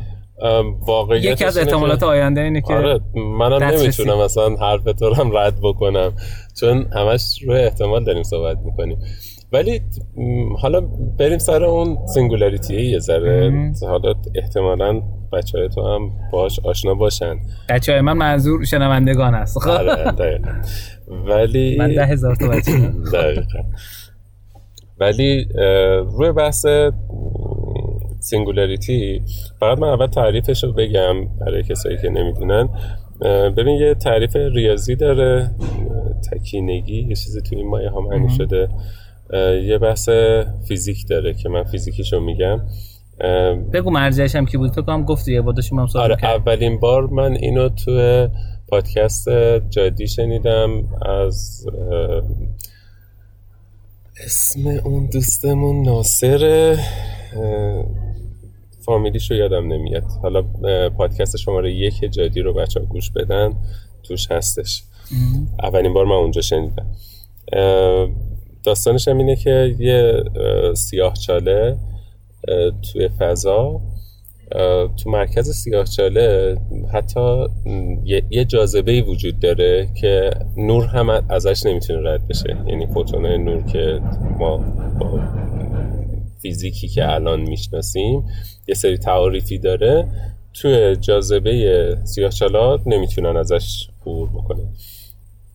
اونجا چون تمام قوانین فیزیک عوض میشه بهش میگن فضای سینگولاریتی، یعنی فضایی که ما هیچ درکی ازش نداریم، چون قوانینی که از فیزیک میشناسیم تو دنیا تو اونجا کارگر نیست، وجود نداره. حالا این حتی نورم میخوره، برای همین چیزی نیست که ببینیمش. هیچ درکی از اون فضا نداریم که اون فضا چه شکلی میتونه باشه و چه جوری داره کار میکنه، اصلا اون جاذبه داره چه شکلی به وجود میاد، چون قوانین فیزیک اونجا عملی نیست. وقتی این اتفاق میفته، ما الان تو سیستم تکنولوژی هم همینو داریم، اصلا تو دنیا همه اتفاقات برمیگرده به نیمه عمر علم که حالا مفهومش این شکلیه که هر مثلا چند سال علم بشر 2 برابر میشه. حالا این بازه های چند ساله هی داره نزدیک به هم میشن، مثلا هر 5 سال 2 برابر میشد، از 2000 تا 2005 مثلا توی یه علمی فرض بکن پزشکی، از 2005 تا 2008 نیمه عمر علم توی اون مثلا 2 برابر شد. این بازه هی کوچیک و کوچیکتر شد، یه جایی این میرسه مثلا به هر یه ماه، هر یه روز، هر یه ساعت و میرسن به هم دیگه. اونجایی که نیمه عمر علم به هم میرسه تو لحظه داره علم 2 برابر میشه یا چند برابر میشه، 100 برابر میشه. ما هیچ درکی از اون فضا نداریم که اون لحظه رو چه شکلی ما میتونیم بفهمیم. وقتی داره علم تو لحظه، همین الان که داریم با هم صحبت میکنیم، مثلا علم بشر 100 برابر شد، 1000 برابر شد، اینو چه شکلی میتونیم بفهمیم؟ این میشه اون سینگولاریتیه. این سینگولاریتی رو چه شکلی پیش بینی کردن؟ تو همون فضای مثلا اوایل دهه 80 کورزویل و دیاموندس، 2 تا از گنده های مثلا زمان خودشون که هنوزم هستن، البته آقای کورزویل، دیاموندس دانشگاه چیزا تأسیس کرد، سینگولاریتی، یونیورسیتی آف سینگولاریتی رو تو آمریکا تأسیس کرد که گوگل و مایکروسافت و همه اینا هم توش سرمایه گذاری کردن، و کورزویل هم که دیگه همه میشناسنش. این فضا کورزویل بگو خب کی بوده؟ ببین یه کسیه که الان توی گوگل، الان که میگم حالا شاید مثلا تا 1 سال پیش که من فالوش میکردم، الان خب خیلی مریضه و داره با حجم زیادی از قرصایی که میخوره خودشو زنده نگه میداره، برای اینکه میدونه تا چند وقت دیگه اون جاودانگی اتفاق میفته توی آدما، به زور قرص و این چیزا داره خودشو زنده نگه میداره. ولی مسئول آینده پژوهی گوگل بودش اگر که درست بگم تا چند وقت پیش، و اینکه خب خیلی از پیشبینی‌ها رو این کرده بود. مدلشون هم از روی قانون مور بودش. قانون مور اینجوری بود که میاد میگه که مثلا هر 2 سال یک بار CPU قدرت پردازشش 2 برابر میشه و مثلا حجمش نصف میشه. این یه نمودار اکسپوننشیالی درست میکنه که با توان با یه ضریبی این هی علم داره رشد میکنه، یعنی هی داره مقدار مثلا پردازش 2 برابر میشه، 2 برابر میشه. ببین سال اوایل دهه 80 میاد یه کتابی اینا منتشر میکنن که تو اون کتاب یه آینده‌ای رو توصیف میکنن. تا سال 2000 رو میان پیش بینی میکنن. چیزهای مختلف هم توش پیش بینی میکنن، مثلا حجم موبایل سال 1980، حجم ارتباط مثلا دستگاه‌ها و دیوایسایی که لازم بوده برای اینکه 2 نفر با هم دیگه صحبت بکنن شاید مثلا 50 کیلو بوده که تو لازم داشتی تا با هم دیگه به صورت موبایل صحبت بکنی. این پیش بینیشون این بودش که مثلا میرسه به یه حجم شاید مثلا چند گرمی تو سال 2000 این اتفاق افتادش و خیلی از پیش بینیاشون یه چیزی در حدود مثلا 80% پیش بینیاشون درست در میاد. یکیش هم که تو همون پادکست هم اتفاقا بهش اشاره میکنه برنده شدن هوش مصنوعی از انسان تو شطرنج بودش از کاسپاروف. آره سال 97 دیپ بلو کاسپاروف رو شکست میده، مال آی بی ام دیگه. آره این اتفاق خب تا سال 2000 پیش بینی میشه. بعد میاد انتشار پنگوئن میاد چیز میکنه، دوباره سرمایه گذاری میکنه و دوباره قرار میشه اینا از 2000 تا مثلا 2050 رو پیش بینی کنه.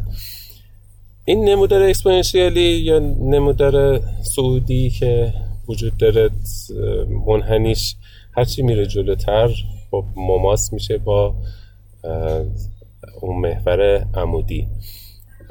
یه جایی میرسه که اون اکید صعودی شدنه دیگه تو نمیتونی اونجا رو بفهمی دیگه، میل به بی‌نهایت میکنه و میل به بی‌نهایت رو ما درکی ازش نداریم. تو تا یه جایی میتونی بگی که سی پی یو داره پیشرفت میکنه، از یه جایی به بعد سی پی یو انقدر قرار سال بعدش مثلا گنده تر بشه که قابل درک نیستش که یعنی چی، مثلا یه دفعه چجوری میشه طی 2 سال سی پی یو کامپیوتر من مثلا 10,000 برابر بشه. حالا این 2 برابر توان 2 که داره بهش میخوره میشه مثلا 10,000 برابر. این اتفاق تو همه قسمت‌های علم داره میفته. پیش بینی اونها این بودش که بین سال 2028 تا 2042 بر اساس علوم مختلف ما میریم تو فضای سینگولاریتی و هیچ درکی ازش نداریم، چون هیچ جور نمیتونیم محاسبه بکنیم چه اتفاقی میفته تو اون فضا.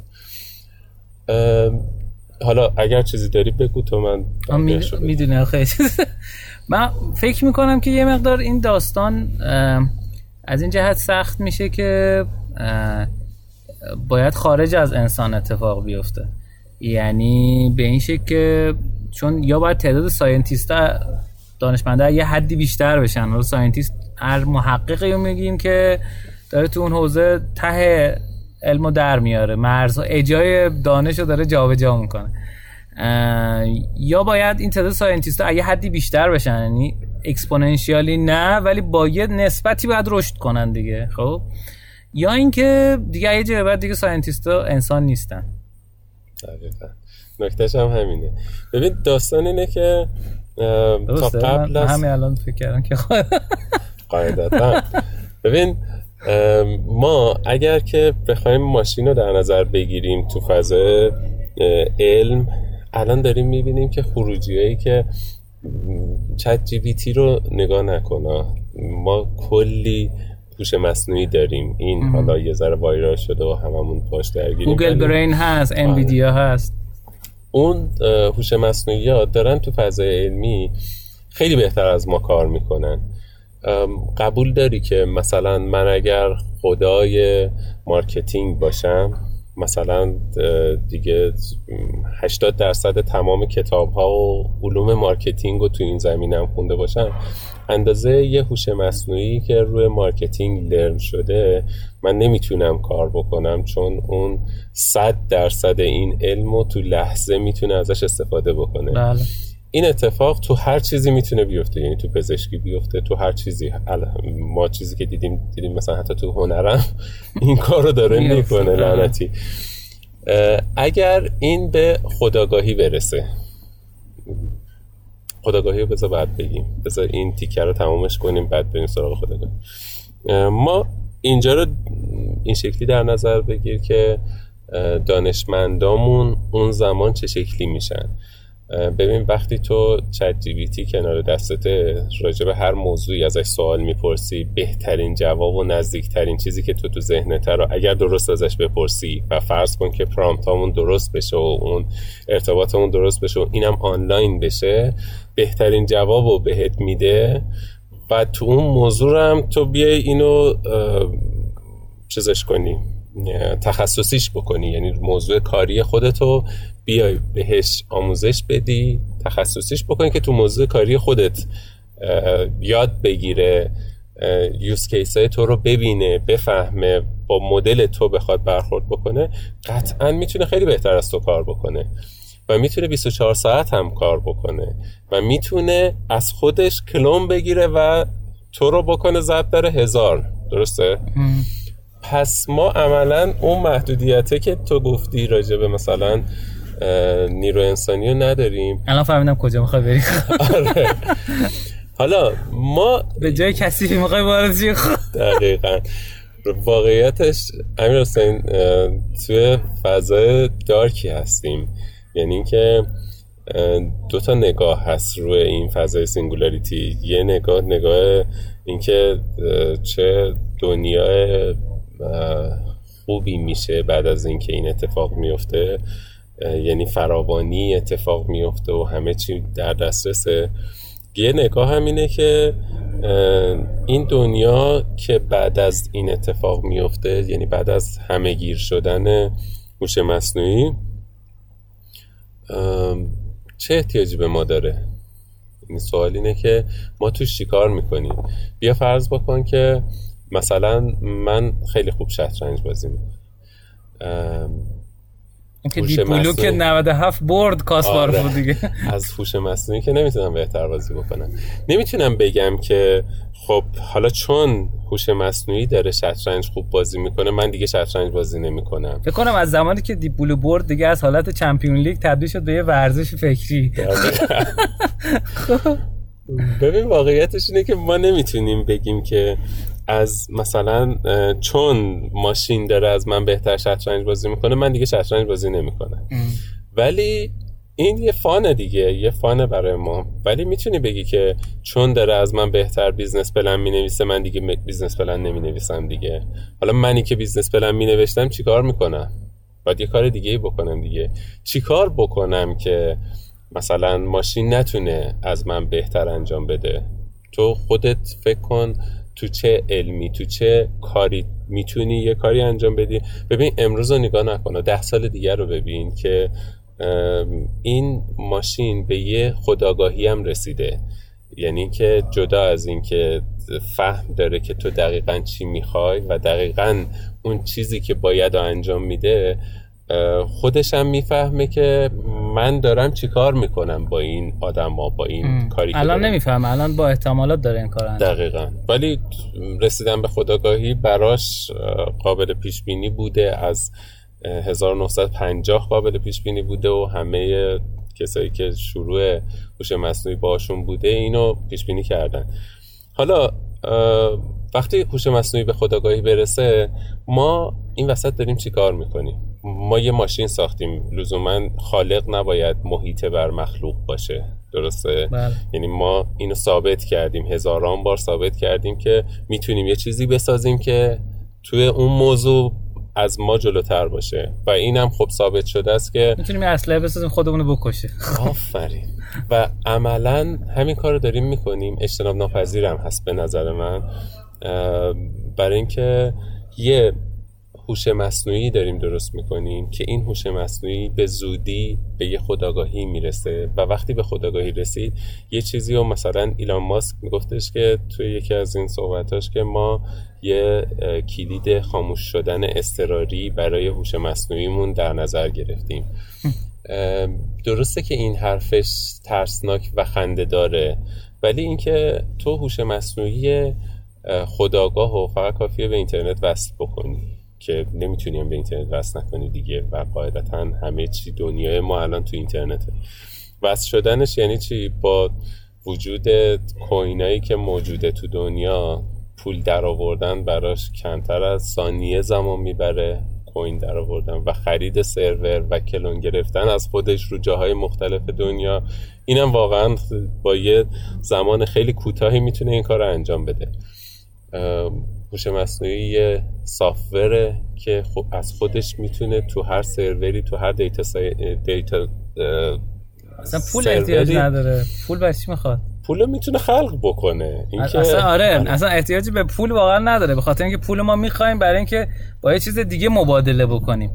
اون وقتی که داره هم میتونه انرژی تولید بکنه، هم میتونه که من میخوام به ساده ترین روش بگم، اینه که تو میگی و من کامل قبول دارم، ولی میخوام خب شاید مثلا مخاطبی داشته باشی که دو تا چهار تاشو بخواد بدونه، بخاطر همین دارم اینجوری توضیح میدم. وگرنه 100% باهات موافقم که الان با چت جی پی تی دارن بدافزارایی رو درست میکنن که قابل شناسایی نیست. یعنی چت جی پی تی خیلی ساده، واقعا خیلی ساده، داره خروجیایی میده که هیچ کدوم از سیستم‌های امنیتی نمیتونن جلوشو بگیرن.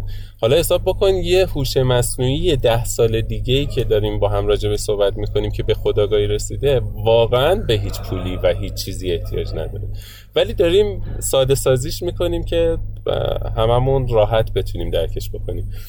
اگر فرض بکنیم که این بتونه از خودش کلام بگیره رو جاهای مختلف که قابل کنترل نیست دیگه، یعنی تنها راهش اینه که اینترنت دنیا رو قطع بکنی و قطع شدن اینترنت دنیا. به قول آقای میگفته که یه رئیس جمهور آمریکا یه چمدون دستشه که اینترنت دنیا رو قطع کنه. به همون قدر مسخره است، چون قطع شدن اینترنت دنیا یعنی مرگ بشریت. یعنی امروز این شکلی نیستش که اینترنت رو قطع بکنیم ما برگردیم به مثلا 40 سال پیش و مردم بتونن عادی زندگی بکنن. از سیستم برق و حمل و نقل و هر چیزی که تو فکر کنی از بین میره و آدما اصلا چیزی ندارن دیگه برای خوردن. اصلا ما ساختارمون ساخته نشده برای فضای بدون اینترنت. عملا میشه مردن بشر. حالا حساب بکن مثلا هوش مصنوعی خودآگاه شده توی این فضا و توی این دنیا. ما 2 تا راه داریم برای اینکه توی اون دنیا بتونیم زندگی بکنیم. یکی اینکه مغزمون بشه یه مغزی که بتونیم اندازه اون فضا درک داشته باشیم، مثلا همون چیزی که میگفتن که نانوبات هایی یا حتی کوچکتر از نانوبات بیاد بین نورونای مغزی قرار بگیره، سرعت ولتاژ بیشتر، ولتاژ نه، سرعت مغز ما الان ارتباط هر نورون با نورون بغلیش 100 متر بر ثانیه است دیگه، شیمیایی داره ارتباط میگیره. این ارتباط بشه ارتباط الکتریکی و سرعتش بشه 300,000 کیلومتر بر ثانیه.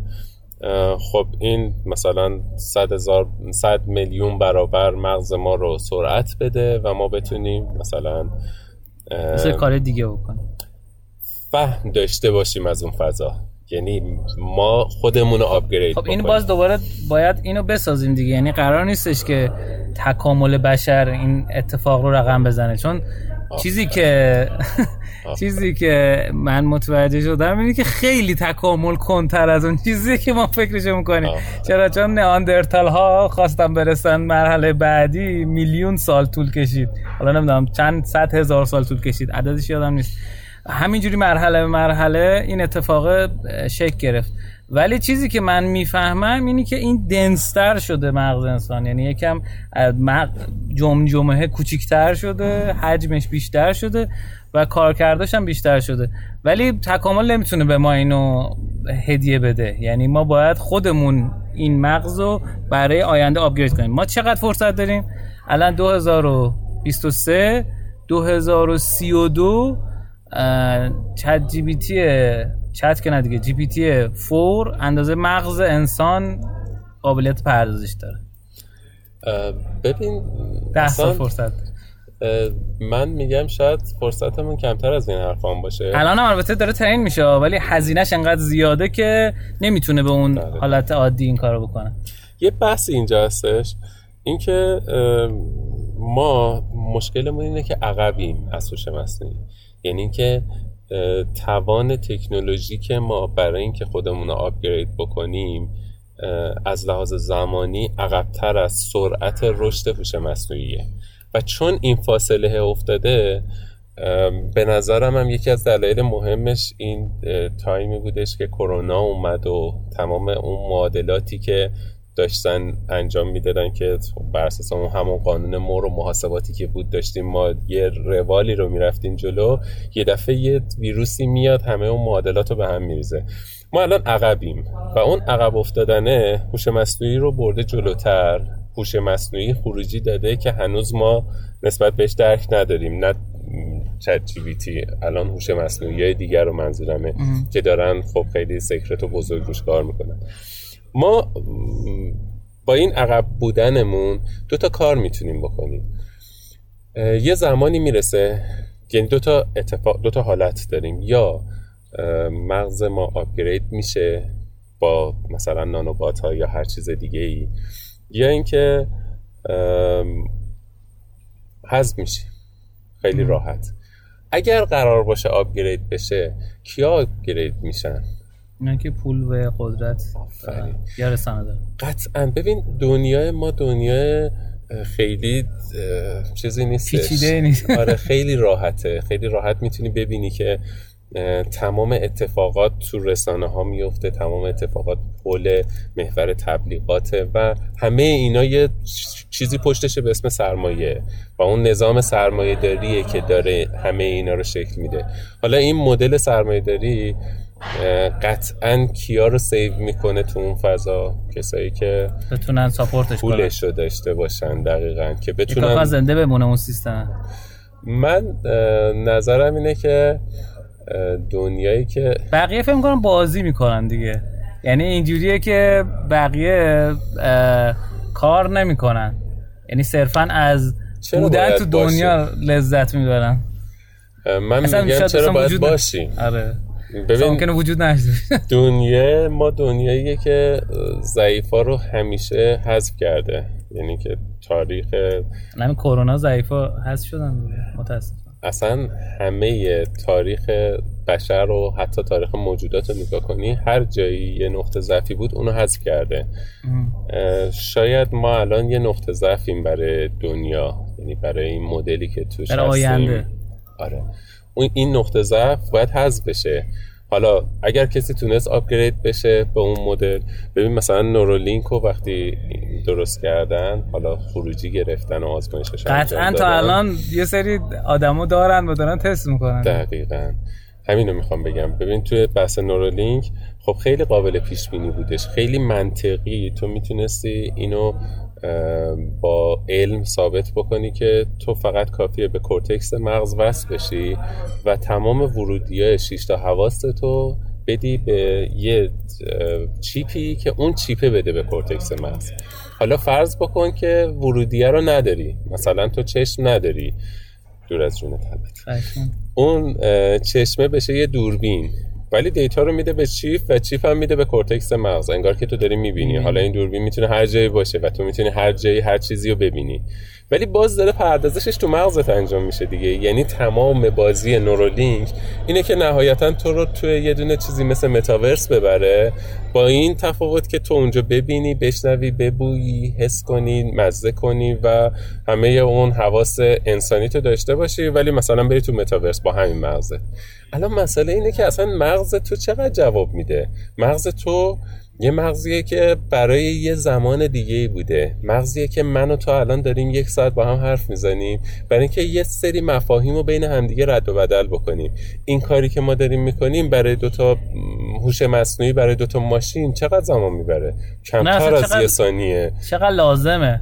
اصلا فرض بکن که دوتا ماشین میخوان با هم دیگه اطلاعاتشون رو رد و بدل بکنن، شاید مثلا واقعا مثلا میلیون ها برابر این صحبتی که ما داریم میکنیم ما میتونن تو کسری از ثانیه با هم دیگه رد و بدل بکنن و دانششون یکی بشه. اینو در نظر بگیر که ممکنه که اینو این شکلی در نظر بگیریم. الان جایگاه حیوانات رو نگاه کن کجاست. خب این بحثی که دارم میگم خیلی دارک تر از اون چیزیه که تو داری میگی، ولی حالا دوستان ببخشن من فقط دارم یه فرضیه میگم. جایگاه حیوانات قبلا واسه انسان ناندرتال یا بعدش یا قبلش چه جایگاه ارزنده‌ای بود و چقدر مهم بود. یعنی اگه حیوان نبود هیچ چیزی اتفاق نمی‌افتاد. حالا یکم بریم جلوتر، الان حیوانات چه نقشی دارن؟ خب یعنی مثلا تو خرو داری، مثلا تو مثلا خیلی جای کمی داری ازش استفاده میکنی، اسبو داری حالت تزیینی مثلا میبریش مسابقه مثلا فلان. من فکر میکنم که اونجا ممکنه که دو دست انسان داشته باشیم، یه سری انسان هایی که آپگرید شدن، یه سری انسان هایی که برای تزیینات دور از جون احشام شده. نه حالا من نمیگم اینو، میگم برای تزیینات. مثلا تو یه پرنده رو میگیری میذاری تو قفس نگاه میکنی لذت میبری، ممکنه اون موقع مثلا یه انسانو بگیری بذاری تو قفس لذت ببری از دیدنش. من میگم حالا این که دارم خیلی دارکه، اصلا احتمال اینکه بشه هم چیزی خیلی خیلی ضعیفه، ولی خب به هر حال 1000% هم در راستش ضعیف نیستش، خیلی محتمله. ولی اینو گفتم که انقدر دارک نباشه. آره میدونم تو باید همین کارو بکنی چون آدینستون لازم داری، ولی واقعیتش من نه واقعا اصلا واسه آدینسی نگفتم، واسه خودم نه واسه خودم دارم میگم، دوست ندارم چه اتفاقی بیفته. خب من میخوام یه چیزی بهت بگم. ما توی اون دنیایی که داره میاد جلو، دوستان میرن همین الان بی استاپ میکنن آن سابو میزنن اون بالا و خدا نگهدار. در اون دنیایی که توی اون فضایی که داره پیش میاد ما حق انتخاب زیادی نداریم. ما یا باید آپگرید بشیم یا اینکه حذف بشیم. مدل این شکلی نیست، یعنی مدل جهان این شکلی نیستش. بعدم مدل حذف شدنش هم اون شکلی که فکر میکنیم نیست. مثلا مدل فیلم‌های ترمیناتور رو نمیدونم یه سری رباتا بیا بجنگن آره با یه دونه فکر کن مثلا ویروس مثل همین کرونایی که درست شدش یا حالا کرونایی که اومدش، با همین ویروس ها خیلی راحت میتونن یه تعداد زیادی از آدم ها غربال بشن و حذف بشن. من به نظرم اگر که این شکلی در نظر بگیریم که ما اومدیم، شاید به خاطر اینکه یه چیزی مثل هوش مصنوعی درست بکنیم برای دنیا و بریم بیرون، یعنی میتونه همچین فرضیه‌ای هم باشه، انقدر خودمون رو جدی نگیریم که ما قرار تا ابد باشیم. نه ما محور دنیا و کل دنیا داره دور ما میچرخه. ما هم یه چیز کوچولی بودیم، یه 10,000 سال تو 4 میلیاردی بودیم که اومد و رفت.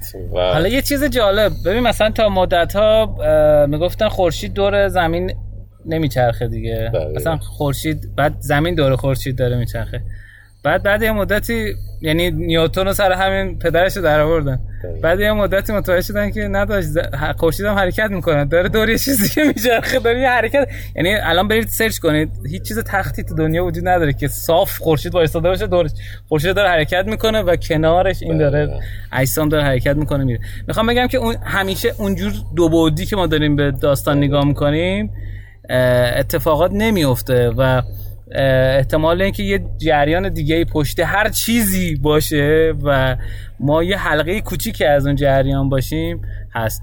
منم در نظر بگیرید که همین پادکست هم ممکنه یه حلقه کوچیکی از یه چیزی باشه که بعداً شما قرار رقم بزنید. ولی یه چیزی بگیم قبل از اینکه تمامش بکنیم که یه ذره حال بچه‌هاتون خوب بشه. من واقعیتش میگم که به هر حال با هر مدلی این آینده رو نگاه بکنیم، بگیم ما اصلا توی یه سیمولاتوریم، ما اصلا داریم توی یه فضای این شکلی حتی زندگی میکنیم، هر جوری مهم اینه که این چند وقتی که داریم زندگی میکنیم و درست زندگی کنیم و ازش لذت ببریم. مهم این نیستش که بعداً چه اتفاقی میفته، هر اتفاقی میفته برای هممون میفته، پس نگران اون آینده نباشیم. امروز و شاید مثلا ته این حرفا به این نتیجه برسیم که از امروزمون لذت ببریم، از این لحظه هایی که داریم، فعلا داریم زندگی میکنیم، فعلا داریم این فضا رو درک میکنیم، این اتفاقای عجیب غریبی که داره دور و برمون میفته. واقعا ما از زمانی که مثلا موبایلی وجود نداشتش توی ایران یادمون میاد، از زمانی که اینترنت نبود و کامپیوتر 486 داشتیم یادمونه، تا امروزی که داریم مثلا کار میکنیم و یه مانیتور بغل دستمون داره مثلا جنریت های میدجرنی رو نشونمون میده. این واقعا لذت بخشه و شاید بودن ما توی این دوران اینه که از این فضا بگذریم، این تایم رو ببینیم، این دورانی که بشر از هیچی یه دفعه رسید به همه چی، حالا بعدش هر اتفاقی قراره بیفته. این لذت رو از خودمون نگیریم به خاطر اینکه شاید یه آینده‌ای وجود داشته باشه که اون آینده معلوم نیست چیه. امروز رو زندگی کنیم. الان این چیزی که گفتی مثل عروسی‌های پایان فیلم‌های ایرانی بود. مرسی. آره نه خوب بود، دست در نکنه واقعا. خب ما به نظر من امید بزرگترین پیشران بشره واسه هر چیزی، یعنی هر کاری اگه واقعا امید داشته باشه آدم این اتفاق نمیفته. واقعیتش یه چیزی هم که هستش که منو خیلی امیدوار میکنه اون انگیزه بقای بشره. ما انسان‌ها توی این مدتی که زندگی کردیم خیلی انگیزه داشتیم، خیلی اتفاقا افتاد، خیلی مریضیات، مشکلاتی که توی دنیا به وجود اومد، ولی یه انگیزه بقایی توی انسان وجود داره که اون انگیزه بقا تنها چیزیه که میتونه این معادله رو به هم بریزه. یعنی این معادله درسته که جوابش خیلی به نظر واضح میاد، ولی اون انگیزه بقای ما یه چیزیه که شاید همه چی رو عوض بکنه.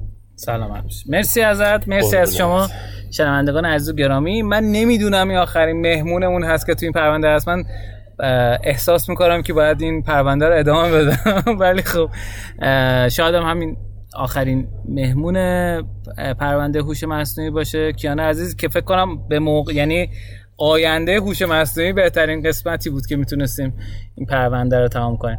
مرسی ازتون که ما رو گوش دادید و امیدوارم که با کامنت های گوهربارتون هر جایی که هست، تو اینستاگرام میخواین دایرکت بذارید، میخواید تو تلگرام با کبوتر نامه‌بر، هر روشی با یک سیگنال از مغزتون، یک پالس انرژی به سمتمون، هر چیزی که فکر میکنید معرفی کردن به 1 میلیون آدم دیگه که بتونه اون 1 میلیون آدم دیگه هم گوش کنن. هر روشی که خودتون دوست دارین این کار رو انجام بدین و به دیگران معرفی بکنید. اگه فکر می‌کنید این پادکست به درد کسی دیگه می‌خوره، حتی اگه فکر می‌کنید به دردشون نمی‌خوره، براشون بفرستید. رشدینویتی باشیم، به دیگران کمک کنیم بدون چشم داشت. شما سخن آخر؟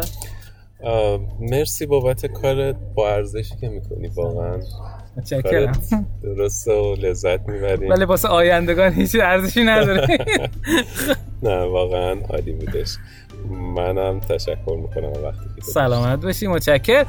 امیدوارم که شاد و پر انرژی باشید. هر چقدر که اوضاع دنیا و کشور دارک و خطرناک و نمیدونم سیاه و هر جور دیگه بگیم بد باشه، مهم اینه که ما بتونیم حال خودمون رو خوب نگه داریم.